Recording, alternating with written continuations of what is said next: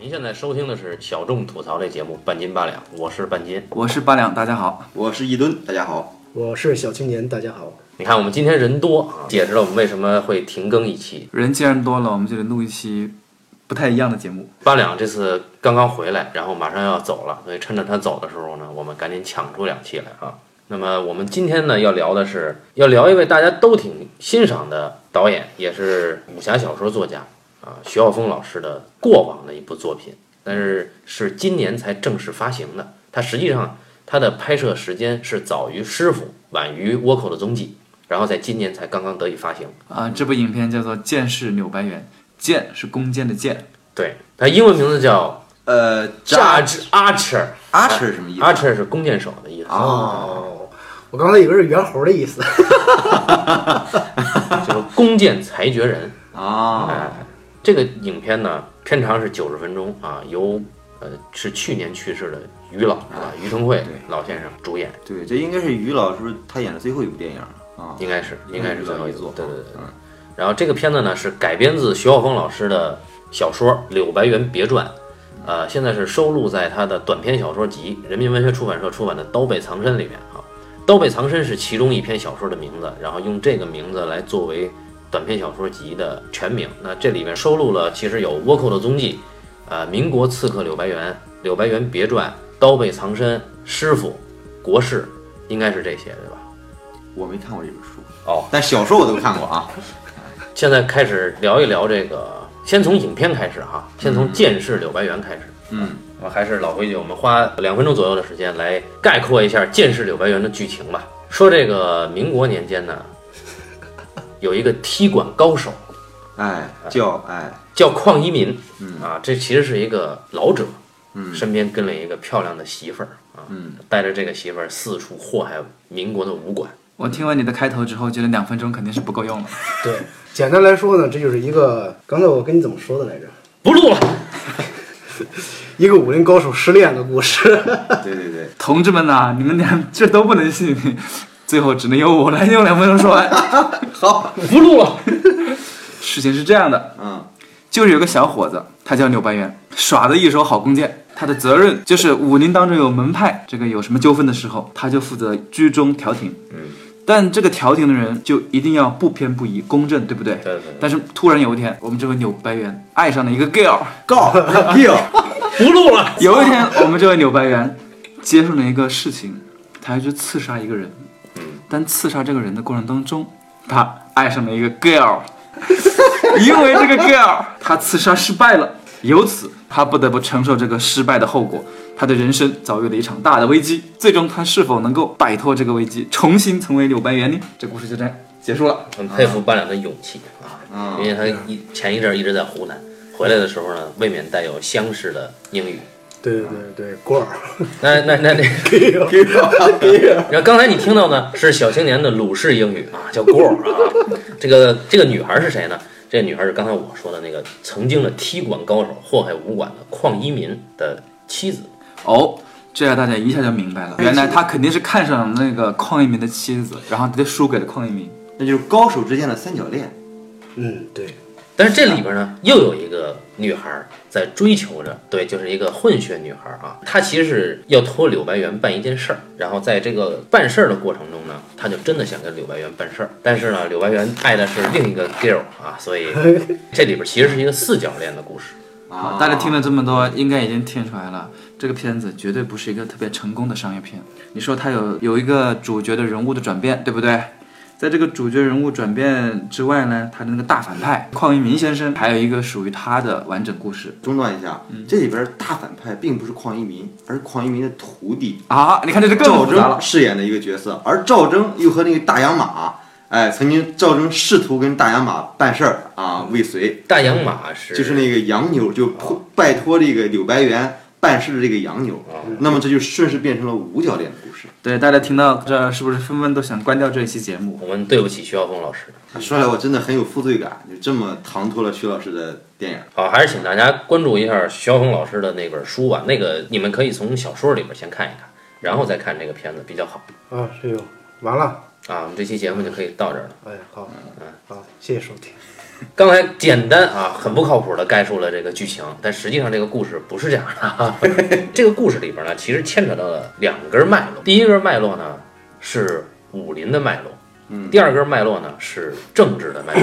嗯，那么武林的脉络很简单，就是呃，这个是对原著小说《柳白猿别传》做了一番改动啊。原著小说《柳白猿》它只是一个刺客，嗯，但是在这里边呢，变成了一个使弓箭的弓箭手，成了一个仲裁者。但是这个仲裁者他有一个限定，他只裁决民国五行的事儿，五行以外的事儿他不管。而这个仲裁者年轻就扬名，是一个英俊的少侠，但是呢，他打破了他的这个职业范围，他开始跨界。为什么跨界呢？是因为这个杨 girl 他来委托他说五行以外的事儿，我要求你。因为我爹原来是同盟会的一个会员，在职场上他被他的昔日兄弟给捅了一刀，把我爹弄死了。这个人呢，现在职场也失意了，去做了音乐教师。那你要帮我杀他。然后我们的这个柳白猿呢，就开始跨界，说五行以外的事儿，我虽然不是我的职业范围，但是我可以帮忙啊。于是呢，他就打破了这个范围，从他的五行跨到了另一根脉络，跨到了政界斗争。而这个政界斗争又串联起了两个人，这两个人是谁呢？第一是即将被刺杀的这个人，在小说里的原型呢叫杨幸佛，在电影里呢叫杨乃兴。鲁迅先生曾经有一首诗是悼念他被暗杀的。这个杨某呢，他政治失意，隐居，很多仇家要找他。然后这个人呢，其实就有一个保镖，啊，这个保镖呢，就是我们的昔日武行里的祸害，专门踢馆的，这个由于承惠老师扮演的邝一民。那这个人呢？作为杨某的保镖，每天陪伴他上下学。那要想刺杀杨某，必须得先过了保镖这一关。那是谁要刺杀杨某呢？是昔日邝一民的徒弟高徒，叫过德成啊，由赵征老师扮演。那么这个过德成呢，相当于是国民政府里面一支黑暗的青年力量的领袖啊，他要受命干掉这个国民政府里的政治宿敌，就是杨某。所以呢，他。辗转跟这个杨妞合作，用杨妞引诱柳白猿去做这个刺客，但他发现柳白猿呢，在刺杀的过程中爱上了杨某保镖的妻子，于是柳白猿就丧失了这个功能。那么郭德成决定亲自出马，就不得不面对自己昔日的老师，于是他跟邝一民就有了一番决斗。于是呢，武行的事儿呢，就跟政界的事儿掺在了一起，然后使得这里面所有的人物，尤其是两根主线人物，一个是柳白猿。一个是这个邝一民，就产生了自己价值观上的错乱。那么在最后，他们是否能够重新辨认出自我啊？那这个就是我们需要在影片里去发现的。啊基本上呢就是这样。我第一次看这个电影是一二年的时候，当时这个电影呢在发行方面遇到了一些问题，嗯，所以说呢就在电影学院做了一次点映。电影学院应该是内部放映交流，因为我们那时候一直在上徐老师的课嘛，也是徐老师的铁粉儿。但是我第一次看的时候啊，觉得感官上来说有很多不舒服的地方，老是觉得徐老师的电影好像会给你带着这种很生硬的东西。嗯，我确实有这种感觉，包括看师傅第一次看的时候也是有这种感觉。然后今天呢，为了这个节目，我又第二次看了这个电影。这次觉得叹为观止。那一会儿我们再聊他具体手法上的问题。这可能是我我觉得是徐老师这三部电影里拍的最好的一部。其实最近以徐老师成名的作品肯定是《师傅》，那《师傅》呢也让很多人认识了徐老师这个人。作为导演呢，《师傅》也是徐老师改编自己小说拍的东西。那《师傅》呢？虽然是广为大家所认，因为这里面有什么廖凡呀、什么蒋雯丽呀、金世杰呀等等等等啊，但实际上从就是我们说悬一点，从这个节奏上看，师傅是失调的一个作品。我跟一吨不同的地方是，早在一二年看《柳白猿》的时候，我就觉得生理上其实很舒服。到今天我再看一遍的时候，依然觉得很舒服，就是它的节奏的成熟，以及从徐老师个人作为导演的视听修为上来讲，这应该是他目前最高的一个作品。嗯啊，也就是很很可惜的是，从一二年他完成这个作品，一直到今年一六年，他没有突破这个柳白猿的高度。这个不好说，毕竟师傅他投资大了之后，他可能遇到各方面的制约也多了嘛。因为你看柳白猿可以看到导演的一人之力，但师傅的话，我们先不要讲师傅了，嗯听众朋友们一定在等着你们俩讲讲这个剑士柳白猿他为什么好，他好在哪儿？嗯我我是作为一个反派出现在这儿的，你觉着？你们俩得赶紧说他好，然后我好反驳，对不对？你也是反派啊，我这反派不能就我一个人。你是反派吗？骑墙派吧，他骑墙哈，一吨你当一下墙。为什么会去看《剑士柳白猿》呢？最早是因为我们都看了徐老师的小说，这个小说呢，原来叫《柳白猿别传》。我其实特别好奇，就是你第一次看到小说的时候，你期待电影会是个什么样的东西？我是在两千一一年左右的时候，我去看他的博客，那个时候他的 blog 里面有这个小说，但是不完整啊，我看了一部分。当时我会心里想，哇，如果它变成一部电影，它是个什么样子的？我当时有两个期待是特别好奇的。第一就是剑士，我们的功夫片里面或者我们的武侠片里面啊，用剑的英雄其实很少，对吗？剑士柳白猿，那我第一反应想到是刀剑的剑，对不对？没有想到是一个用弓箭的侠客。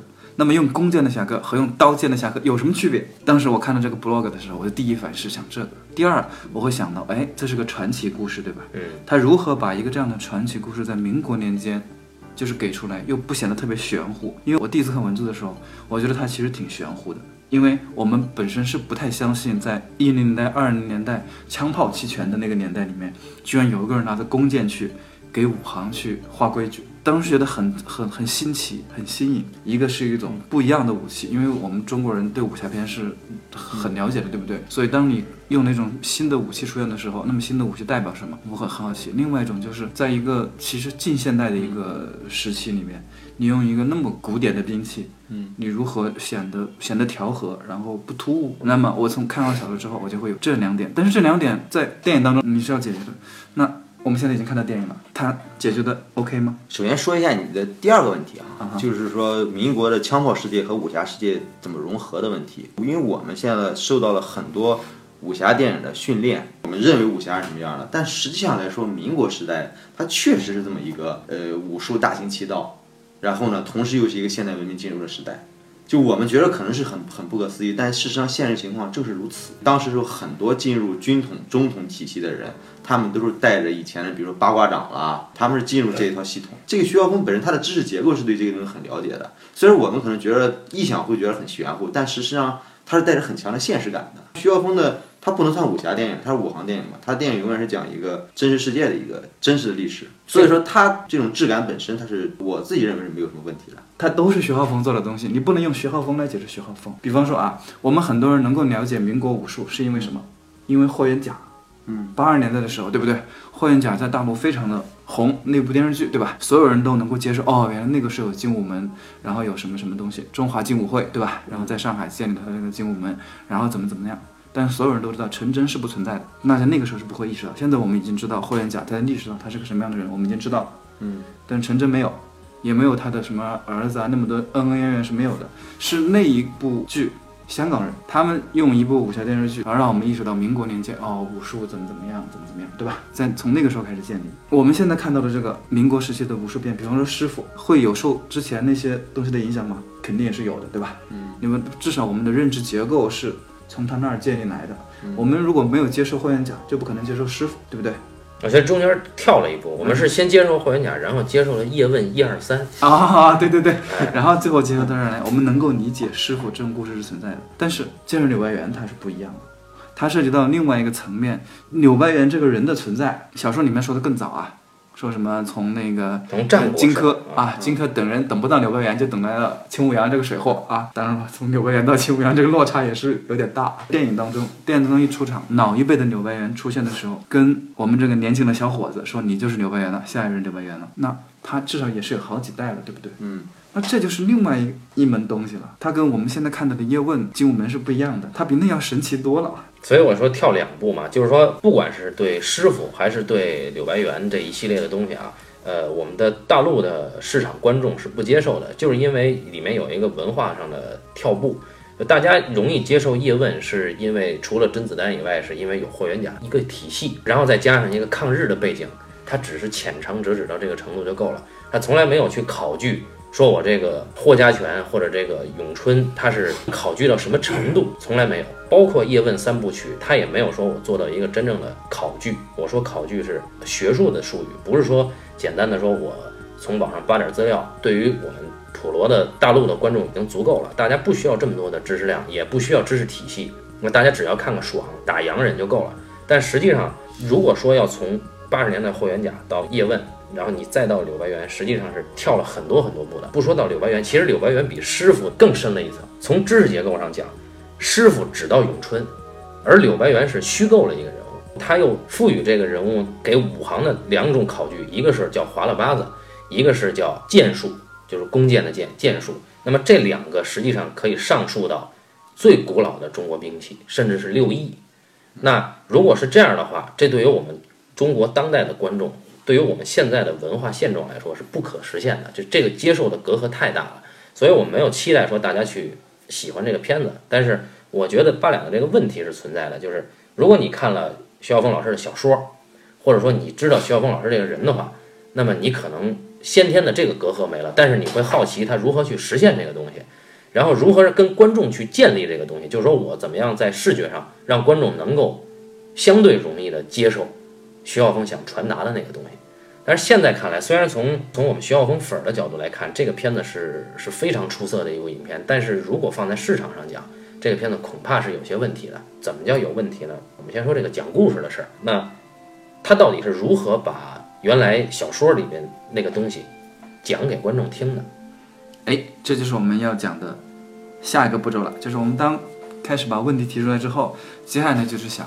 身为一个剑士，此剑士非彼剑士，如何表现这个故事，以及弓箭在这个故事当中，它是它是如何推进故事往前发展的？对，它有点像什么呢？我们大家最熟悉的漫威啊，美国队长，他拿的那个盾呢，他如何用这个盾往前推进这个故事？有一个小小的误区哈，就是在原著小说里面啊，呃，柳白猿他不是真正使弓箭的。他只是一个刺客，这个刺客是一个古老的、代代相传的隐秘行业。如果据徐晓峰的考证，哈，大历史里面藏的私货的这种，有可能是架空做法，有可能是呃带有他自己个人书写的一种历史。那么他说的是，在《史记》里面其实已经提到了这刺客的存在。那么这个刺客一系列都以白猿为名，你可能叫什么啊？王白猿、张白猿啊？那他这里叫柳白猿。在原著小说里面，他实际上。并没有具体什么兵器，但是我们可以肯定的是，它是一个远程兵器。这个远程兵器体现为飞刀和短剑啊，短弓箭。为什么是远程兵器？刚才说了，因为柳白猿是刺客，刺客讲的是杀人成功率啊，不是讲的是我有多么勇武。所以刺客讲的是我以最隐蔽、最效率的方式去刺杀目标成功，然后自保。能用远程的，他一定不会用刀剑。那为什么有了弓箭呢？是因为在影片里，我刚才提了，它其实有两根线，除了正箭那条线，徐晓峰一如既往的赋予了武行这条线。那么弓箭呢？他在小说里面啊，柳白猿是一个刺客，但是在这个影片里，徐晓峰给了他一个新的身份，叫仲裁者。那这个身份跟原来的小说出入就太大了。原来是一个领钱办事儿，在办事儿的过程中有所升华的一个刺客行为。嗯，现在在这个影片里变成了，本来是一个武行仲裁者，然后就变成了一个拿钱办事儿，最后又质疑自己武行仲裁者本身有一定阶级高度的，然后又质疑自己的，质疑自己本身行为的这样一个人，又拔高了一层。然后我们来说这个剑士哈，在徐浩峰的这个体系里，他认为弓箭源于六艺之一，叫射啊。那么这个射。就是射箭的意思啊，然后他为什么说使弓箭的人是能当仲裁者呢？就这个影片里其实有答案，大家可以自己去看，我们就不赘述了。其实最根本的是，射箭的人讲不偏不倚，中庸之道，所以他能够服众，所以他能够在。武行里面就是各个武馆的冲突，他能够发挥一个调停和裁判的作用，所以他是一个使弓箭的人，这是对于他身份的一种外化，算是道具，也算是徐晓峰对于武学的一种考证。在这里面，徐晓峰其实提到使弓箭的人，实际上是在练武的里面拳法已经得到贯通的人。啊，嗯那具体是怎么样，我们就不展开了。另外一点呢，就是他又赋予了这个邝一民一个特殊的身份。邝一民跟柳白猿相反，他是一个专门去毁人家武行的人，升华成了一个追求民主、舍己保人的一个保镖的形象。徐晓峰呢，赋予他一个新的，或者说我们以前没有接触过的一个踢馆的方式，叫划拉巴子啊。这个当时在电影学院放的时候，这四个字刚一念出来。全部笑场，因为这个名字太滑稽，听起来是一个很奇怪的名字，但实际上呢，这是有据可考的。就民国时候踢馆的时候，两个人面对面，膝盖碰膝盖，相对而坐，然后谁也不起身，开始过手，一方击倒另一方为赢。那这个一踢，就其实就把这个辛苦建立起来的武馆基业全毁了。那邝一民这个人呢，是用划拉巴子打遍了民国武馆的这么一个人，那后来他就失踪了。那这个人后来就成了一个同盟会高层的保镖，他追求革命，他不是追求革命。这里面有意思的是，他自己也不知道自己追求的是什么，他只是觉得这个姓杨的人是应该他概念里的民主，他就要保他。光明的明哈，其实就解释了小说到电影里面赋予的五行这个特色。那么我们说回来，就说这个小说本来原来的叙事的方式，实际上是有很大改变的。在原著小说里面啊，是个短篇小说，它其实是以我们举个例子，就类似茨威格的那种经典小说叙事结构。它一开篇呢，是民国一个当铺老板要关账的时候，来了一个神秘的当当的，要当一把手枪。当铺老板挺看不起这个人，这个人呢，就给当铺老板讲这个手枪的来历。通过这个手枪的来历，其实讲自己过去遇到了一个朋友，这个朋友就是柳白猿。这个讲故事的人其实就是邝一民，他娓娓道来，讲的是他如何保护这个杨幸佛，对，如何遭遇到了刺客柳白猿，柳白猿如何又从刺客变身成为了一个保护杨幸佛的革命志士，然后他自己如何从一个本来舍己保人的一个保镖，染上了鸦片瘾，从而断送了杨幸佛的性命，甚至搭上了柳白猿的一条命，那他自己一个幻灭的人生，那原著小说讲的是这个，也就是说，从一个不相干的人跟他的聊天过程中，引出了一段自己曾经牵扯其中的故事。呃，其实小说里边有一个，就是电影把小说改没的一个地方，就是小说里边当这个柳白猿刺杀失败，然后感情也失意的时候呢，柳白猿建立了自己革命理想的一段儿。当然我这么说也太浅薄化了，意思就是说，呃，柳白猿认同了这个杨信佛他们的这一套理念，似乎觉得他们在做一个很有价值的一个事情。呃，因为原小说是用空间来展示的啊。原小说里面特别吸引人的一一个段落呢，是因为呃，我们都知道徐晓峰老师他非常喜欢梅尔维尔的作品，从这个邝一民去当铺当枪之后，就开始切换到柳白猿的视角。那从柳白猿一开始是作为一个农村的娃双喜，他姐姐被强奸，然后他呢遭遇到一个真正的柳白猿，嗯，然后从学得一身武艺之后，他成了一个刺客。然后这个柳白猿作为一个专业刺客，他要接受任务，他接到任务的时候，他会仔细的研读他要暗杀的目标。那这个孤独的过程，就包括研习这个暗杀目标的整个这个过程，很像是梅尔维尔导演作品里的《独行杀手》的段落。在这个柳白猿要杀杨幸福之前，他专门去拜谒了一趟中山陵，因为他知道中山陵是杨幸佛组织修建的。杨幸佛当时修中山陵的时候，要跟现在一样要招标嘛，然后有很多人要贿赂他，他就把所有这个企业贿赂他的这个礼品呢，全部都摆在招标会上。嗯，哎，然后他就是一分不少的就把这个经费全部用于修建。然后这个柳白猿呢，他在中山陵受到了空间上的极大震撼，尤其是看到了民族、民权、民生。让他对这个杨幸佛以及杨幸佛所追求的事业产生了极大的好奇，所以后面邝一民跟他说，他决定保杨幸佛，柳白猿才有了对自己一直以来的一个质疑对啊。但这一段是在电影里几乎是弱化没有的。对，就是小说里边把杨幸佛这个形象其实塑造的，虽然虽然没有直直接写他，但把这把这个形象塑造的还是挺伟大的一个人感觉。但是电影里边我们看到永远出着前面背着一个手风琴，去了。对对，是倭寇的踪迹里面反派一号。对，而且他电影我特别好玩，他对于这个这一派民主了、革命了，没有任何一点提及。而邝一民之所以要追随这个杨乃兴，只是因为他觉得遇到了一个民主，他要服侍民主。哎，就是一个概念。对，而且我觉得这个是一个特别特别就是老派的中国人他们的一个理想。而刚才说的邝一鸣，他为什么一直要打武行，一直是武行的祸害？最后的时候有一个邝一鸣的台词，他说：“我在二十多岁的时候啊，希望将来能够成为一池一城的城主，建功立业。但是到了三十四岁的时候，发现自己没这个本事，所以我改成了就要找一个人来辅佐。”有这么一段话。那么我这是很古老的士大夫思维。对，我是认为这一点是电影比小说要高明的地方。电影比小说它做减法，我觉得这个减法做的其实挺成功。啊，这个这是一个纯粹的减法思维，是从小说到电影一个必然的过程。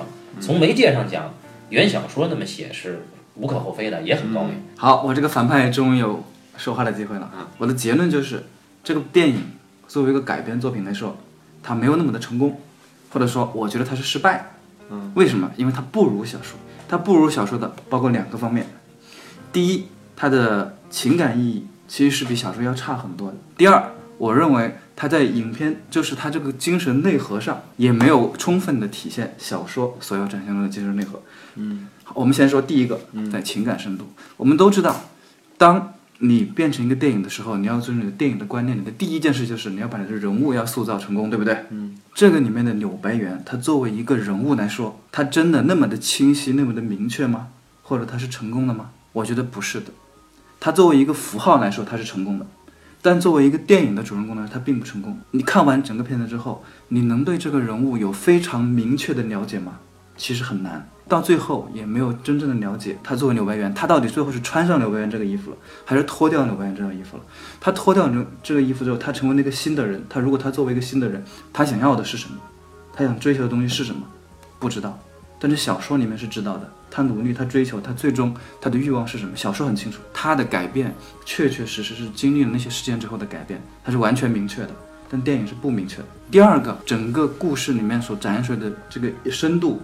也不如第一部。你刚刚也说了，他对于小说来，他做了减法，对不对？嗯，他减法了。他减法的后果就是杨乃兴、邝一鸣全被弱化了，原本有的崇高的理想已经不存在了。他们才是这个故事里面真正有思想的内核的人。柳白猿是没有的。嗯，原小说是这样。对他们，当这些有思想的人不存在了之后，弱化了之后，同样的影响到了柳白猿。柳白猿同样被弱化。你刚刚有一点说的特别对，你说邝一鸣一直有一种很老派的想法，对不对？他觉得杨乃兴是个民主，民主是什么？就是我们老一派中国武人或者中国文人的想法，就是说穷则独独善其身，达则兼济天下。我要找一个我能跟对的人，我要辅佐一个有机会能能够一统天下的人，我去辅佐他。这是我们读《三国演义》，出将入相。对，出将入相，这个。邝一鸣是有这个想法的，你就算是有这个想法，我也能够认同。你虽然是老套一点，对不对？但是你好歹是有这个的。但在这个里面，他连这个也被弱化了。他三十四岁之前，他有一城一池的想法；三十四岁之后，他连这个想法都没了。他只是去保护一个人而已，保护一个人性命而已。他们把从一个杨乃兴本身是一个可以代表某种理念或者某种观念的人。到后来他也没有了。杨乃兴在我心目中，在在《剑刃柳白猿》里面形象实在是不怎么高明啊。然后就是当他们两个人被弱化之后，相应的是谁被弱化了？是赵征这个角色也被弱化了。他有一段时间里面在故事当中，我们发现他是一个有想法的人，对不对？他知道自己的想法跟他的师傅的想法不一样。嗯，但是这个里面他没有特别的讲清楚，或者是说他没有办法再更深刻的去讲为什么不一样。他的想法到底是什么？我们能够看得出，他肯定是政府当中的某一种这个黑暗势力，对吧？你作为一个政府的黑暗势力，我们讲的更稍微讲多一点，我们就可以知道，你好歹有政治斗争，对吧？嗯。那如果我们有政治斗争，那政治斗争，我们知道它可能跟正义或者邪恶没有关系。但它应该跟你怀抱的某种政治热情是有关系的，就跟希拉里和川普一样，对不对？你好歹得有个观念。但我们现在其实最后没有看到赵正有什么观念，所以我们会觉得他很聪明，他设计了一整套的做法，他的行动线非常的清楚，但他行动线缺了最开始的一个东西，就是在他的行动线的源头缺一个东西，让我们更加的明确他为他所坚持、所信仰的东西在努力，对吧？但他缺了那个源头，所以他后面的行动线虽然很酷，虽然这个人物给人印象深刻，还有纹身，对，但是你翻回来一看，就觉得好像缺点啥。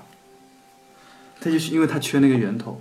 那也就是说，当我们把这些理念上的政治热情，我们的这些追求通通去掉之后，他最后剩下的是一个什么故事？我并不是在批评这个片子啊，我是在想，当我想清楚这些之后，我觉得《剑圣柳白猿》他最终想讲的，他其实不是这些故事。嗯，很有可能他在从电影，就是从小说到电影这个过程当中，他有了一个新的想法，他把这些东西全去掉了。对对对。最后只剩下一个人，就是柳白猿。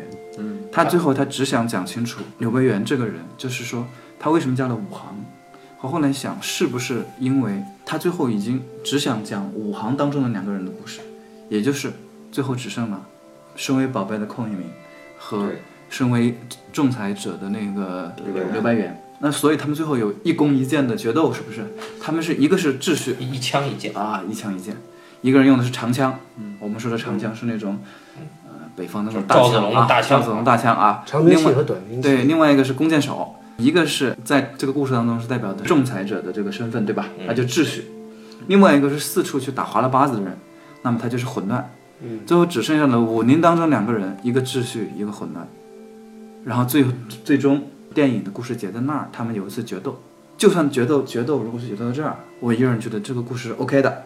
如果你真的是这么讲是 OK 的，但是我们想想，从故事的开头，从电影的开头到电影结尾，这场决斗之间经历了多少事情，都是跟这个秩序和混乱没有关系的。我从我个人角度，我没看过小说，嗯，然后呢，我我听听你们说这么多呢，结果你打算骑谁？我骑，我把你们都骑了好，啊，你们乐意吗？行，然后我是这么想的，就是说，徐浩峰他在写小说的时候，和他要把这个小说翻拍成电影的时候，他是两种利益的。我个人认为啊，就是说他的电影虽然叫《剑士柳白猿》，也是那些人物，但是呢，他是讲述了另外的一个故事。然后呢，它有另外的一种表达。然后从我个人的观看这个感觉上去讲的话呢，因为我觉得它首先是这些人物符号代表的不是一些宗派或者类别，它代表的是三种人物。一个就比如说这个柳白猿，他的前世的身份叫双喜，也就是说这个人最初的时候他是一个一个弱者，他是经过一次事件之后，然后从他跳墙而出的那一刻起，他转换了一个身份，从一个弱者变成一个强者，对不对？就是一个仲裁者，他是一个强者，他有一个强者的变化。然后呢，起初呢，他是在享受他这个强者身份。有一次，他做仲裁人的时候没有射箭，而是采用了武斗的形式，嗯，是为了证明证明他的强大的。再走到最后，他失恋了，对吧？一个清纯的一个一个侠客，我操，失恋了，失恋之后他又失控了。然后他在追，在这个过程当中，他在追问自己是谁，他的姐姐是谁。嗯他就是从此他陷入一个迷茫，然后再化解这个迷茫，再走出来。嗯，这是这个人物的一个变化。然后呢，邝一民的变化呢，就从一开始的时候，在过去的时候呢，就是有句有句老话说，就是学贯文武艺，货卖帝王家。嗯，就过去的时候，你甭管是文人还是武夫，就是他学着一技之长呢，他一定要有用武之地的。他的用武之地呢，就是要么就是开馆立派，特别是这个武夫，要么就是开馆立派。另一个呢，可能就是保护这个达官显贵，嗯，对不对？啊，然后呢，一开始的时候他是一个祸害武林的人，就像这个八两说的，他是一个混乱。然后呢，他由这个混乱走向去要找一个民主，然后呢去保护这个民主，他其实是从混乱走向一个秩序的过程，啊，这是他的一个变化。呃，他的徒弟就是赵祯演的这个角色呢，他的变化是什么？就从一开始作为一个一个武行人，最后走到这个军界，走到军界的时候，也就是说他走向政治的时候，政治是完全黑暗的。然后呢，政治代表其实是一个混乱和秩序融合的这么一个结合体，就是你说不清楚，就他用他的秩序，用混乱来打倒他的秩序。就是他其实就是政治里边他有他自己的这个秩序，就是政治里边有他有自他自己的秩序，他用他的秩序来强占所有的秩序，然后最后让所有的别的秩序归从于他，然后他又让别人都归从于他的方法呢，就是他要制制造不断的混乱，然后再打破这种混乱，然后就是政治始终是黑暗的，它代表是这个东西。然后杨乃兴这个人物，他在这个政治里边，他其实是没有一个好坏之分的，就你都是政治家，政治家都是阴谋家，没有什么好与坏，没有什么善与恶的分别的，就你只是一个政治人物而已。然后呢，就不幸的是，就是你甭管是邝一民有多大能耐，或者柳白猿有多大能耐，他们都是小人物。当一个小人物被卷到一个政治洪流当中的时候，就他们的很多东西都是失效的。嗯，所以说他们在这个失效的过程当中，拼命的去找寻自己那个秩序的时候，他们就出现了很多各种各样的问题对，他就需要不断的去加强自我的控制，结果到最后他们依然是失控的。这最后这俩人干，你觉得是意味着什么？最后我觉得这么两个人干，他们其实是呃找秩序。不是找秩序，因为他们最后因为通过杨乃兴的死，嗯，和那个赵征那个角色的死亡，嗯，来预示了这两个人从政治里边走出来了，又回到江湖或者回到这个民间，嗯然后他们最后那场决斗呢，其实是他们作为两个个体之间的一个决斗，嗯，对不对？因为他们其中有一开始的时候，那个就是最后那个柳白猿回到那个果摊儿的时候，他就跟那个邝一民说：“我想求一场比武。”然后呢，邝一民就说：“那个已经没有什么高手了，我们又算什么呢？”嗯，因为那个时候杨乃兴还没有死，但在最后杨乃兴死了之后呢，他又翻过头来跟这个柳白猿说：“我也想求一场比武。”其实这个时候两个人身份真正平等了，就是他们已经没有那个没有那个身份的那个那个那个没有任务也没有阵营，对对，没有身份那个捆绑的时候，他们作为两个个体的时候，其实这个时候就最后那场比武，我觉得是一个释然。但最后的时候呢，就是那个他的那个小媳妇儿，嗯啊就是 Girl 对对对，那个那个 那个 girl，跟那个谁那个柳白烟说一句话，你为什么不杀了他？啊，你要不杀了他，会还还会找下一个这个所谓的明主，对所谓的明主，如果他要找下一个，就我要一直跟着他。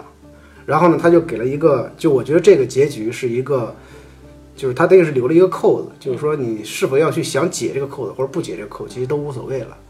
嗯，但是他最后就给了这个，最后这个这个东西也是一个高明的。如果说那个那个 Gill 不 不去跟那个柳白烟说这一番话的时候，我觉得可能这个结局就显得就就很低级了。嗯我上学的时候对他非常崇拜嘛，然后徐晓峰的见地也罢，他的审美也罢，其实远远高出一般人的。那么很多地方，其实徐晓峰他想突破自己。当一个东西一旦他感觉到这个东西他已经做过或者别人已经做的话，徐晓峰一定会选择放弃，他一定会选择另外一个东西，他一定要突破自己的利益。那就是为什么？说一个艺术家的追求，对，那么为什么他一定要和小说拍的不一样？他没有重复小说的故事，嗯，那么肯定是徐晓峰想想想做些不一样的东西了。刚才是我们先聊了一段师傅，就刚才我跟你讲说这咱咱们讲说师傅之前，我觉得好像不太电影不如小说的，就是电影里边加了一个人物是那个邹馆长，嗯，对蒋雯丽老师，蒋雯丽角色是电影里边加入进去的，嗯小说里边没有，而小说里边是最后是这个师傅陈实，这个陈实凭自己一人之力干掉了那个军阀，嗯。啊，对吧？但是电影给他改了，改成这个邹馆长成了借陈实的刀把那个军阀给杀了，对吧？那么按照以前那种方式来说，那样会让观众觉得爽，但是那个东西它太商业电影的思维了。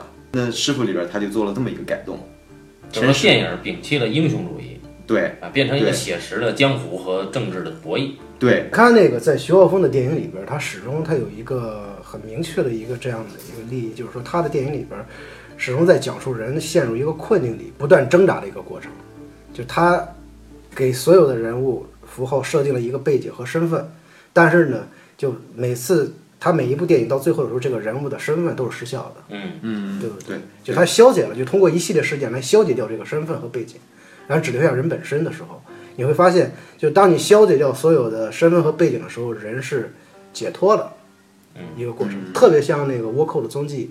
最后那个于承惠演那叫什么来着？刚啊，说秋冬裘冬月，月裘冬月最后走的时候，嗯，他其实是一种释然。然后那个那个谢老，最后说也是一种释然。就是你看倭寇踪迹最后他给的那个结局，就是所有的人都是一个对他，他们都先受困于自己的身份以及对这个身份带来的欲望，对然后再挣扎出来。对。而且就刚才那个八两讲，其实这个电影的柳白猿里边，他把所有的价值观层面的东西全都拔掉了。他提纯了一种符号，对你看不到，你看不到每个人的价值追求，这是我觉得恰恰是我觉得徐浩峰电影高明的地方。因为这样的东西呢，就是你用文字去完成呢，呃，读者是很难读懂的。就是如果你把所有的价值观全部给抽离的话，你用纯文字去表达一个没有价值观的东西的时候，就是或者说隐含价值观的东西，其实文字表达让读者读起来会觉得很晦涩。对对，就是像你要如果你们读这个意识流小说的话，你会一开始读很晦涩，是因为什么？是因为里边没有价值观，人的所有的身份和背景的设置都是模糊的，它随时在更变的，对不对？啊、但是呢，用电影的话，它恰恰能够更好的去传达这种这种东西。因为我们现在已经被电影的叙事方式给驯化了，就我们希望一个人的动机他是非常明确的，他我们希望这个人背后的价值观也是非常明确的，这商业电影带来的这么一套东西。嗯，但徐小峰拍这电影的时候，他全都给摒弃了。我觉得徐小峰绝对不可不是说他不可能，他不会做这个东西，因为你去看师傅，师傅其实他的利益各方面其实比柳白猿要浅薄很多。嗯，和他直白了。呃，对，呃，对对对对，直白很多。就是他对原来他确实，我觉得他是瞧不上这个东西。他关键是什么呢？就是就比如说你们你们会相信像正能量这种东西吗？那肯定会对有对这个东西有持有有一定的怀疑。正能量，就是这是一个嗤之以鼻的词汇。嗯，不是 不是，你你一东肯定不会那么认为。不不不是不是，我说你就正能量也罢，负能量也罢，你最终归还是一个价值观的问题。对，就是我们如果说深入的去去思考这个价值观的问题的时候，你会发现啊，你会发现，其实所有的价值观都是无用的，价值观其实是个很虚无的东西，嗯，对不对？因为就是说，在一个人身上，他潜藏的潜藏的层次太丰富了，价值观是职场的东西，他们有些企业呀，很喜欢给关员员工灌输这种东西啊。对，你们都是白领。你你如果说在这个层面上去思考多了之后，你会你会不相信那个那个那个，就是说价值观给你的定义的，而且往往呢，就是说商业电影呢，它给我们提供的都是概念，一个很简单的一个概念化的东西，比如说爱情是概念化的，亲情是概念化的，然后呢，善与恶都是概念化的，都是概念化的东西。但在这个现实社会当中呢，就比如说抛开这个价值观这个东西不说的话，就是说，其实善和恶它都是一个定义，一个词汇的定义，对不对？但是你把这个词汇的定义拿掉之后呢，它只是一个人的一个本能行为，或者是一个附加的一个一个行为，就是它只是一个行为。但是我们把这个行为给它套上定义的时候，你觉得啊，善的东西有意义，恶的东西没有意义。但是呢，我们相信的不是那个概念词汇下面的东西，我们只相信这个概念词汇。所以说，我们就是说，大部分人就是说，都是通过这些这些价值导向，来粗浅的去认识这个世界，或者认识这个社会，或者认识人。嗯，它至少是个途径。对，它是一个简单、一个最直接的一个途径。嗯啊，但是呢，就是说电影呢，就是说可以或者说是艺术作品呢，它不需要去做这个事情，就是这不是他的工作，他的工作就是拿掉这个东西啊，然后更客观的去看待这些人物在这样的一个环境里边啊，他所遭遇的一切和遭遇这一切之后做出的所有的反应，它的合理性。因为我觉得徐浩峰他在电影里边就是提供了这个合理性，就是你一开始觉得，就比如说像八两对这个电影的一些质疑，呃，我不知道你的质质疑点是在什么地方那因为总得有人质疑，要不然我们节目聊不下去。它代表群众的呼声。啊？不不，你这个 low 货，不不，你们错了啊这首先，哎，你为什么不进职场呢？这我现在不是正好进职场里面吗？任何东西都是需要质疑的啊对吧？这首先是肯定的，你首先得质疑他。其次，我到现在依然质疑他，嗯就是因为我提的东西并不是没有道理，对吧？对啊，当然是有道理的。嗯因为为什么？就在你刚刚说的这些这个过程当中，你提到一个很重要的观念，嗯就是说有一个途径的问题，就是说艺术是，呃，当然那些更更宽泛的啊，就是说我们只需要展现，不需要去评价它，对不对？嗯嗯那如果只需要展现，不需要评价，那我们就没有在这儿说它的 说它的理由了，对不对？这是另外一回事儿了。所以我们拿出来还是得说，嗯说我我为什么会说它的一个内在价值的问题，就是包括它为什么跟小说相比嗯有那么大的差异的问题，就是我能够猜得到，想讲的是柳白猿这个人本身。他对于其他的那些其实并不是那么的感兴趣，在电影当中啊，他对于这个柳白猿刺杀是不是成功啊，然后那些政治上有什么人物啊什么的，那已经不重要了。那你就只涉及到柳白猿这个人来说，他对于这个人的态度是什么样的，这很重要。刚刚已经说了，这个人物他一开始是他是一个普通青年，对不对？后来成为了一位二 B 青年，一个愤青，对对，成成为了一个愤青，他最后成了一个文艺青年，对吧？他已经他已经知道了一切，始终没有成为有为青年。呃，成为了一个文艺青年，成为了文艺青年最后，明白了自己到底有什么想法，这是一个什么路数？其实这个路数就跟之前你说的那个什么梅尔维尔就不一样了，嗯，他就不是那个路数了，他并不是一个用外在的事件。它就已经不是用一个社会的行为影响个人行为的一个一个很好的例子了。嗯比方说，我们在梅尔维尔的片子里面，我们会发现梅尔维尔的片子也会有很强的戏剧性，对吧？嗯它也有，但那些戏剧性都是某一个社会社会因素或者是一个社会动机，让他的人物最后变成什么样，对吧？那些人物本身可能有某种宿带着某种宿命就出现了，外在的环境逼着他往那个宿命的方向走，就结束了，是一个命定的过程。而这一个柳白猿，它不是这个命定的过程。说宿命，那他的师傅上一代柳白猿说，他有有这样的宿命，但是只是一个说而已，对不对？我们其实并没有没有感受到他身上有这种宿命，这是第一。另外一个，他那个是外在的事件，不是由真正由那个外在事件，就是说他刺杀失败，嗯。然后那个事件让他回来的，而他自己意识到他要回来，嗯。这是两种不同的观念。所以他这个片子的这个调性啊，嗯我始终觉得是有点奇怪的。我始终觉得它不应该算是什么功夫片或者武侠片，嗯它它都不应该算。嗯它是它像像是一个什么？它像是一个说的那个点啊，说的更那个点儿，很像他之前两部片子里面做的工作，就像《倭寇的踪迹》和《师傅》里面做的工作，它是让你知道有这么个牛白猿，就像跟师傅一样，或者倭寇的踪迹一样。教学片，对不对？它它是一个说明书电影，我一直觉得，不不我一直觉得它就是个说明书电影，它一定要让大家意识到见识柳白猿嗯是一个是如何存在，以及他的一个他的个人的一个过程什么样子。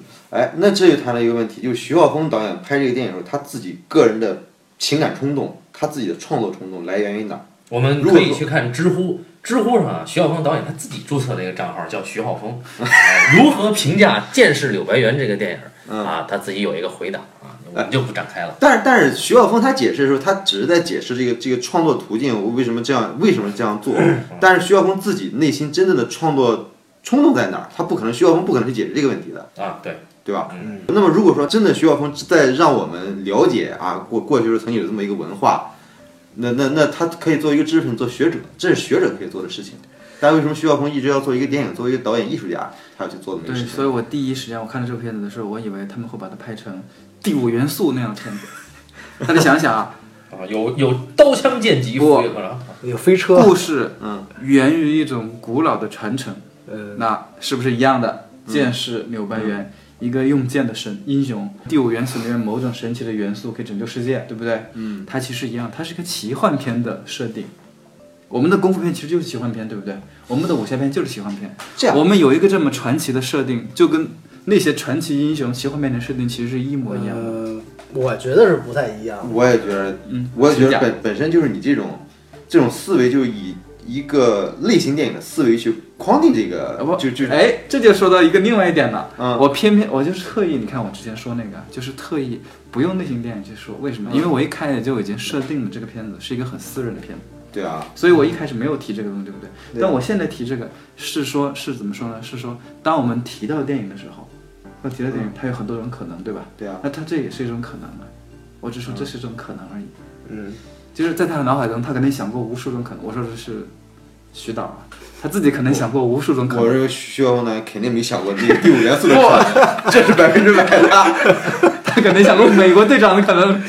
他没有想，可能肯定他也没想过，就是对吧？是这样，我觉得这个徐老徐老师这个深深的脑海里啊，我们就不不探讨这个这个这个层面，因为我们不是他作者本身，但是呢，有一个我们可以考虑，就是在他《刀背藏身》这个小说集里面啊，就是前面有序，后面有麻嘛，然后后面有一共有两篇，其中有一篇这个标题啊叫“人民不答应”。嗯，这人民不答应呢，是徐老师在创作柳白猿和师傅前后写的一篇博客文章，他把它拿来，他意思是什么呢？就是说，人民是文革时代的词汇，现在呢到了资本家的手里呢，用来质疑个人创作者，嗯，它成为了一个标准衡量体系，就是说大家观众看不懂，你这就不行，嗯，所以这是让他很不爽。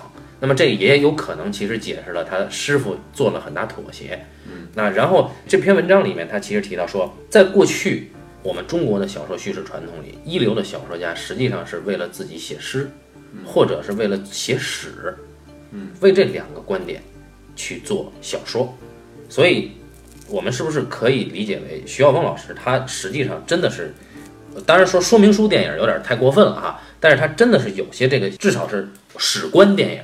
其实我觉得他是想写史的。小说史的话，他个人的创作动机他也是要有的嘛。你看司马迁写那个《史记》，那个叫《高然书》，还有那个另外一个叫叫什么来，就《史记》的类似于序的时候，司马迁那个人固有一死，或中文泰山或秦红嘛，这明显的看到司马迁个人的创作冲动。我们想起了红毛老师，那么我相信徐晓峰导演他不可能仅仅说想做一个说明书那么简单的啊，对吧？对，但它依然是史观电影。啊，他这个是这个是肯定的，咱们都有做电影的热情，对吧？现在呢，混的也都没跟电影圈也没什么关系，对吧？咱们现在有一种，对吧？可能有种怀才不遇的一种愤懑那么一种感觉。那么我以前是我曾经从我的立场这个这个揣度徐晓峰的时候，因为徐晓峰那多大的才华嘛，对吧？我一直觉得徐晓峰，因为徐晓峰电影确实有那种怀才不遇的主题，嗯，我觉得这和徐晓峰可能自己那么多年一直没拍上电影啊，这肯定是有关系的嘛。嗯，对吧反正它主题就是真正懂的人是不被体系认可。哎，对对。那么，但是呢，如果说仅仅徐晓峰仅仅是这么一个档次的话，那他就可以过来跟他们一块儿聊这个节目了，对吧？啊，明显徐晓峰不是这样的人。对对，徐晓峰，你其实你看他的书也罢，看他的什么，徐晓峰他已经远远不是说一个一个电影电影导演有一个职业理想达不成那么简单。徐晓峰他背后整个代表了一类人，一个目前来说已经真的已经消亡了的一个人，古代贵族。徐晓峰，而且徐晓峰有他的文化修养，他的个人个人思想，他的价值观，他不是现在不说他的价值观，价值观是一个很 low 的东西。徐晓峰的思维方式是典型的古代文人的思维方式，所以说徐晓峰他的没落，所以徐晓峰的东西你已经看不到了。OK，所以说古代人的思维方式是什么呢？就是古代四个四个阶级哈，士农工商，或者说四个门类。那徐晓峰写的是那个第一个士。那什么是士呢？我刚才其实以那个有为了概括影片，可能把士狭窄化了，就士看起来像是一个呃报效国家或者寻找民主，实际上不是的。实际上士它是维持天道运行，或者说是啊、它是维持这个他的这个人事公理公义的这样一个贵族，也就是说他是可以抨击当政执政者的，然后他是自己作为一个知识阶级，然后进而有了一定的这个所谓的可能是获封的贵族啊，或者是没有，那么他可能有俸禄，但是他实际上是像史官一样，他是承载了一个啊，我维持我所在的人世的这个天道的正常秩序的这么一个人。徐浩峰呢，在今天，我们今天是一个末法时代，对啊，那末法时代呢，徐浩峰老师在今天呢，他实际上是秉持着过去那个真正的真正的士的所谓的观念去在做他自己的作品阐述。那这样的话呢，必然会遭遇到末法时代的种种不解。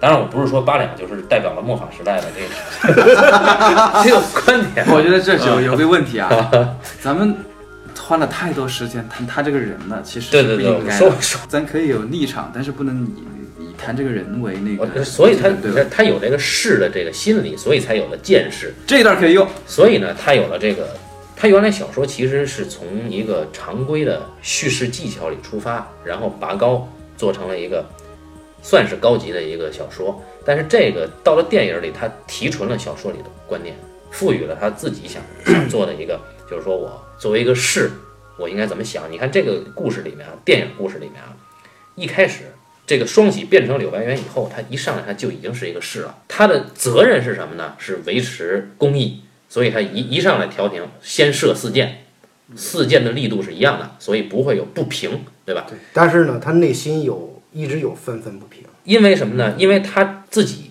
有一个心结，对吧？包括他这个性意识上的，包括他这个自己的出身上的，包括他对于自己的这个作为士的认知上，其实都跟他所做的行为是不匹配的。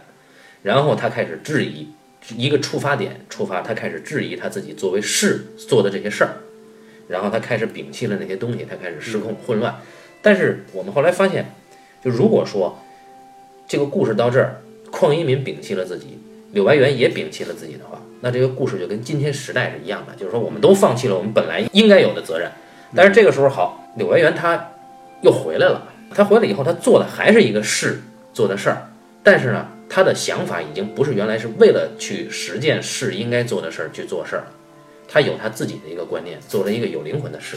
嗯啊，所以见识柳白猿是他提纯的一个士大夫的武侠化的这么一个表现方式。嗯，第一，它可能偏离了我们常规的电影的一一些手法。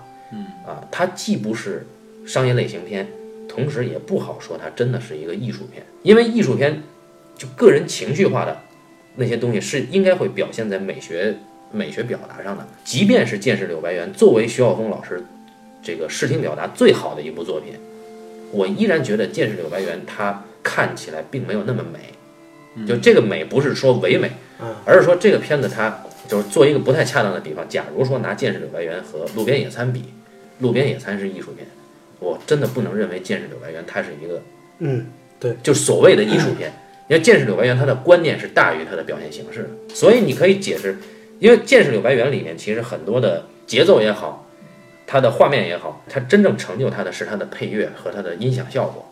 那他的那个音响效果完全是他真正要要表达的那个观念，全是红中大吕。如果是用红中大吕做的话，你当然你你后来看到师傅这个影片，他就是红中大吕失调了，跑调了，就变成了你用一个红中大吕去做一个可能是快板的这么一个节奏，就很天津很贫了，很焦躁，整个师傅的情绪和节奏。但是在这里面是娓娓道来的。但是这个娓娓道来依然是道来，所以我觉得它缺少一种真正的艺术质感的东西。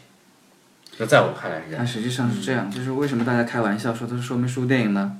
并不是说说明书不行，不是说它这个说明书不好，而是你要想让说明书说好，你得就是你表现的东西和你的观念要能扛得住。现在我的感觉就是它的观念太好了，嗯嗯太强了，太抢戏了，嗯，然后但是戏剧本身就扛不住这个观念。就是刚刚说的，他的这个整个叙事的，作为一个故事来讲，它其实并不成功啊。这个片子的故事来讲，它并不成功。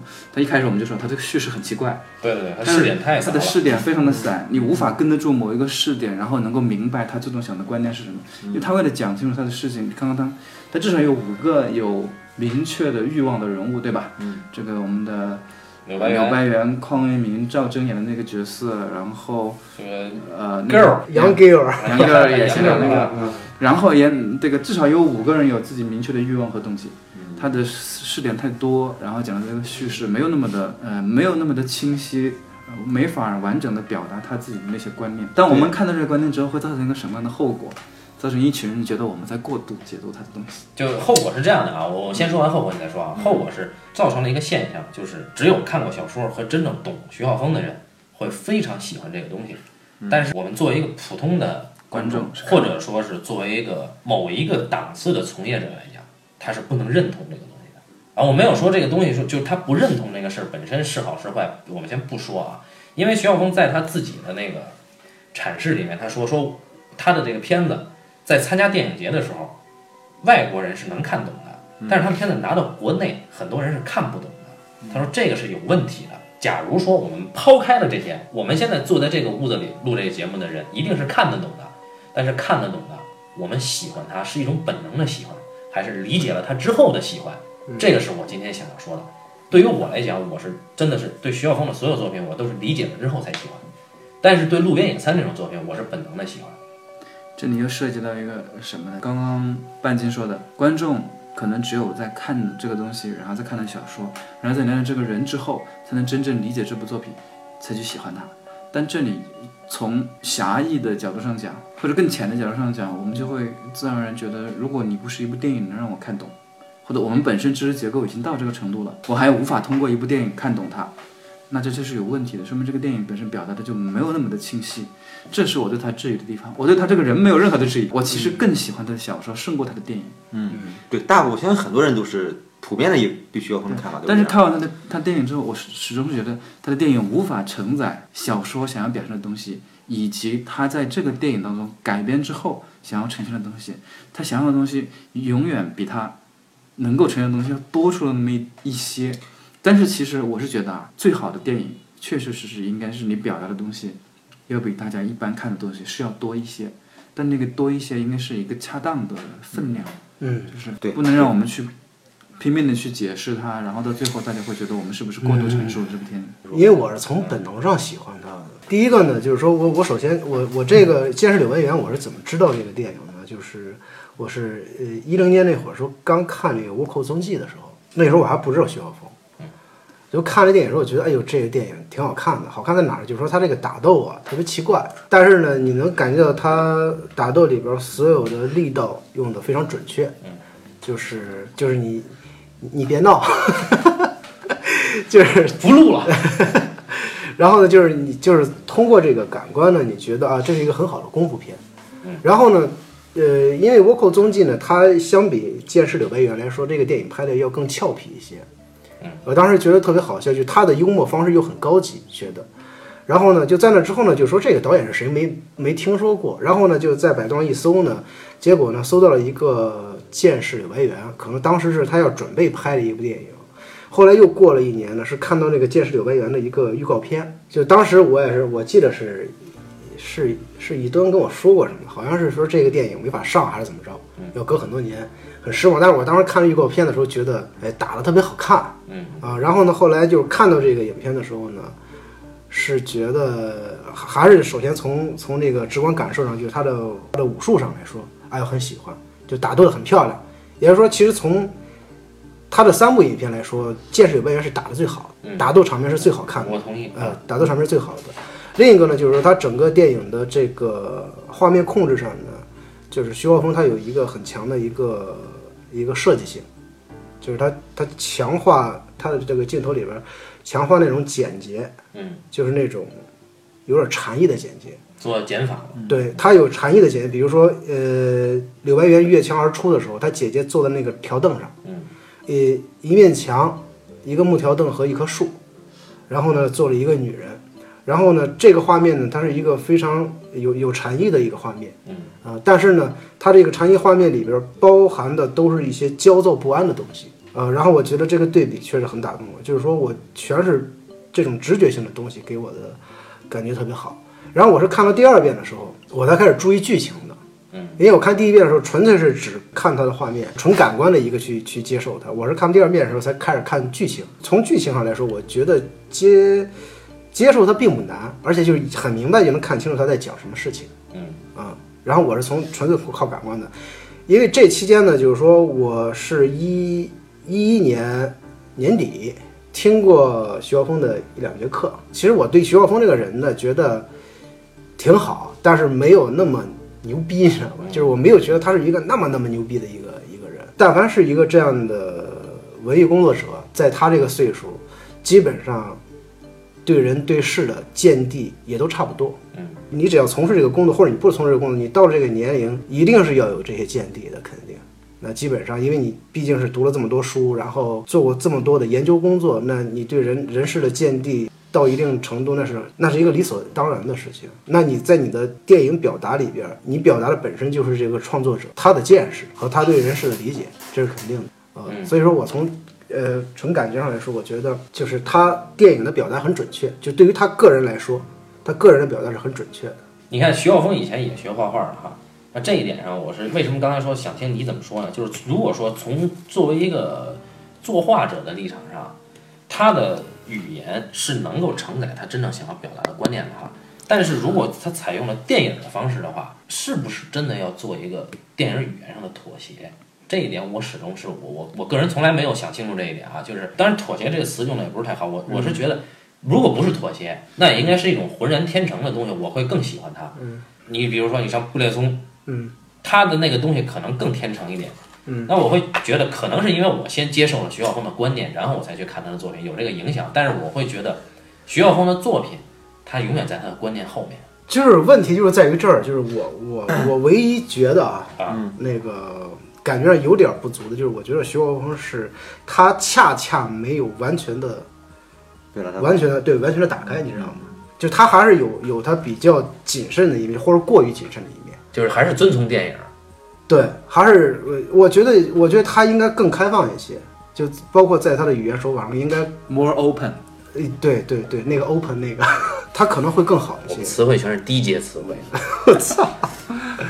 刚才这个半斤说这个问题，其实我也在考虑，但是另一方面来说，就是说我们对电影啊其实是一个感受力的问题。对，现在我我觉得反感商业电影的地方就是它让我们的感受力变得粗糙。迟钝，嗯，对，对也就是说，当我们感受的徐浩峰的电影，那我我像四年前第一次看这个《柳白猿》的时候，我觉得不舒服，但是这一次看的时候，我感觉很舒服。嗯，那么是否也是因为这个原因？但我我肯定我这段时间感受力肯定是有所提升的啊就。生理期啊，恭。喜你，恭喜你！我觉得生理期问题。所以也有像我这种四年前看的时候觉得很棒，嗯，但四年之后再看的时候就发现了好多问题。还是生理期问题。可能对对对，你不像他，他已经有了第二个孩子了。不是可能可能你现在主要做综艺做的已经对吧？我那时候是做综艺的，哎，现在已经不做综艺了嘛，对吧？那还有一个就是徐浩峰，他在拍电影的时候，你能明显感觉就是看每一场戏都觉得他在竭力避免，他的每一个电影他都在竭力用他自己的电影手法。你像每一场对话戏，他从来没有一场对话戏用到了话剧的调度，而话剧调度是现在大部分电影中都要常用的手法。但请你解释一下话剧调度。啊，对呀、我咋没明白了？话剧调度简单说，用人物之间的距离走位来表现人物之间的心理变化。比如说，那就是他的人物不走位是吗？你看，如果你去看他他电影里边人物走位，跟话剧是完全不同。我觉得他人物之间走位走得非常的精准，对他走位要求非常的高啊。对啊，是是要求非常高，但是他这种走位是绝对不是话剧的手法。那今天今天我陪着一吨重新看的时候，真的就觉得特别牛逼的一点什么，就是他的人物调度太好了，对但是但是特别对特别就是节制感很好。对，他是哪儿？他很早之前，应该是九十年代快毕业的时候吧，他去拍学生作业，拍学生作业，大家就很烦跟他合作，为啥？因为他跟摄影说，他说你动到哪儿，你要给我准确到哪儿，一帧都不能多，然后多出一一度都不行。为啥？他说因为画面里面一块白布都有它的作用，你多给了我那堵墙，多给了两厘米，它也是有意义的。嗯，所以你一点儿都不能多，要非常的精准。嗯人也是，这就是东西也是，所有东西，对，它的画面里面的任何一个东西都有它的意义。但是问题啊我就想继续这个这个话题去说哈。上一期那个我们请红毛老师来聊聊布列松，那布列松其实他是把他的演员呢是当这个模特儿用的，这个模特儿其实我们可以，如果是周传基老师的说法叫道具啊，嗯，那其实差不多。假如说，呃，徐晓峰老师也是这么想的，那这里面就有一个问题了，为什么？我觉得布列松的这个就说穆谢特，我觉得这个画面要比《剑士柳白猿》的画面更好看。因为他的故事，或者说因为他叙事本身纯粹很多，对，因为完全不一样，你布没法比。列布列松的电影，你仔细看布列松的电影里面每一个故事都非常的纯粹，对，而且他讲的故事非常简单。都每一个故事都是很简单。他那是不，这不是我的问题啊，你们是在回答他要表现的内容。我说表现形式，就是我也知道徐晓峰老师学画画的，美院附中的。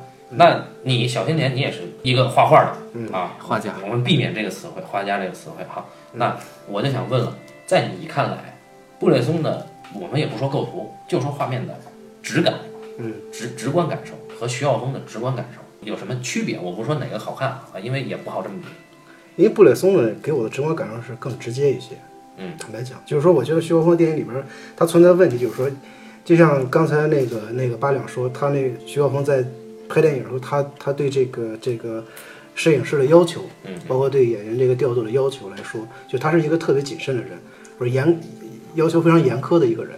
我觉得他可能恰恰也是因为这个，给他造成了一定的阻碍，就是他不能够更直接的去感受那个东西。而徐国峰是用了大量的设计来做这个东西，但是布列松呢，虽然也是用设计来去做，就工作形式也是设计的形式，但是布列松的电影里边，他的直觉性更多一些。嗯，也就是两个字，对。天分。对，嗯。说到底就这个东西没办法，这个东西啊，没办法。他现在现在聊了一个很残酷的话题，我们要规避掉啊，因为就是当时当时这个路边野餐出来以后呢，有很多业内的傻逼呢，他他们都说路边野餐很烂啊，然后什么什么什么的，就我们也不无意去说路边野餐去去捧他，但是他的这个天分就真的是天分，对对。我觉得这个挺残酷的啊，对，就是徐晓峰的电影，确实感觉他想的太多。对，所以他的观念永远在前面哎，，这就是一个什么？就是我们我和半斤都有的一个在看他的时候的一个办法。其实我们我们是通过了某一种回路，对对就是我们要先接接受某种机制，对，然后才能去欣赏它。他在创作的时候，他也要先建立某种机制，对对对才能把它完整的展现出来。他有就是一种他的机制电影更像西更像当代艺术。哎，对，就是当代艺术给人的东西就是什么？就是说，它的观念呃远远是大于形式的，就它的形式的存在只是为了解释这个观念的。也就嗯也就是说，他必须要首先让他自己也接受了某种机制，嗯然后他才能够在那个机制的指导下创作出来。是因为徐浩峰自己建立一套机制，他需要让别人了解他的机制，所以说他他的电影是来解释他整个的整个的一个背后的一套系统，对你说到到最后又被那个说明书了，这样不好，知道吗？就是没办法，就是好歹还是一个好的说明书嘛。那那相比别的东西，那就更不用说了。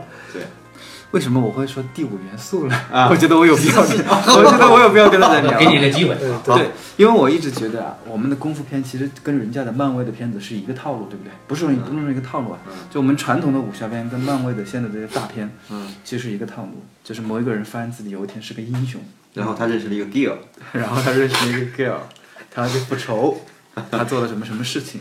那仔细想想，剑士柳白猿，如果你再真的往前推啊，嗯，他真的就是相当于是几千年来有一个神秘家族，像什么东西吗？是不是很像 Great Wall 长城？几千年来有一个，这是不是像第五元素？几千年来，这个沙漠里面就有一个金字塔，里面放着第五元素，神吗？有一个命中注定的人，就是那个第五元素，很神奇吧？行了，你别希望徐晓峰老师永远不要听到咱们的节目。不是这样，我我我我还是想想补充一个东西，就是挺有意思的一个现象。呃，我们看师傅的时候啊，会发现里边有大量的生活细节，也不是说原来徐晓峰老师小说没有啊，但是呢，我们会发现，在《倭寇》和《剑士柳白猿》里面是很少有生活细节的影电影展现的，对但是师傅里真有，嗯，而这个有意思在这儿，就是在《剑士柳白猿》里面，他用什么？就他没有生活细节，但是他有什么呢？他有一次又一次那种喜剧性的重复，嗯，这是特别魔性的音乐，就噔噔噔噔噔噔噔噔噔噔的那个，那个就是这俩歌，就这个《剑士柳白猿》啊，他每次就躺在被窝里，让人拉车拉到拉到林子里边，再去会那个美国 girl 的时候啊，他们他们这个重复的段落是有喜剧感的，这种荒谬感是是他的幽默。然后他这里面其实就是有一个，他作为一个剑士，他的这个身份以及他身份背后的责任，他有一个疲于奔命的感觉。但是在这个师傅里面，不知道是不是真的，就我的感觉是徐晓峰好像在用生活的这个东西去做一个稀释，就是说我不给大家这么直接的一个喜剧性的、纯粹的一个那种表现的段子，而是给大家一个生活段子。你像那个天天捞螃蟹这事儿，嗯，对吧？还有做木工活儿这事儿，嗯，这里面有很多就他跟宋佳之间的这种他生活他其实，在师傅里边，他是用了大量的生活细节来削弱了他在之前这两部电影里边形式化的东西。哎，对，这是我想说的，就是这个这个东西是一种妥协，但是我个人觉得这东西不坏，就是嗯它也不算是一种妥协吧，它可能算是一种调节。呃，对调节，对这更合适。我觉得它可能就是更离现实主义的东西，或者说离现实手法更近了一点。对，因为我一直觉得徐浩峰的电影是一个现实主义的电影。我觉得我他以前我不这么认为，他以前他是一个那个更现代的东西。就是他是一个现实主义电影，他只是没有用一个现实主义的表现方式来表表达而已。嗯，其实是。我倒觉得他以前的东西挺现代，很像现代艺术的某种东西，对就是更加的从自我出发嘛，对吧？你，你想，因为我我我记得是前些年那个你你们谁给我那个那个光盘是他最早的一部电影的时候。我给你那个有他的地方。啊，有他的地方。那。个徐老师不承认。的。对对，那个早期电影，当时还找那个段博文演的。对对对。对对，我当时看那个片儿的时候呢，段博文和马可，哎，啊马可对。现在红啊，啊，然后我当时看那个片儿的时候呢，我就当时觉得就是，我觉得这个人呢太太做作了，嗯。就他特别强调那个形式感的东西。嗯。啊，你想那个那个那个电影，它其实讲了一个很简单的故事，但是他用了一个虚幻的一个这样的一个一个方式来讲一个这样的故事，我当时就觉得这个这个作品有点太做作了。然后呢，他之后呢，就是一部一部的电影，他在尽量的在在削弱他这种形式感。嗯呃，因为我觉得也可能是他到这个就到了现在这个程度，可能他也想有意的在强调一个更本质的东西吧，所以他他觉得就是形式化的东西肯定是它是一个附加品，嗯，就他用多了之后呢，他只会让这个作品看起来就是就会包裹的东西越来越多，就是你你只有不断的去。消解掉这个形式的东西，你才能把那个本质露出来。因为最终他要表达的是那个本质，而不是这个形式。我觉得用你的话做总结挺好的。嗯，好了，结束了吧？好，那那个我们今天就到这儿吧。啊，感谢大家收听这一期的太累了。半斤八两，咱们下期再见。好，各位拜拜。拜拜。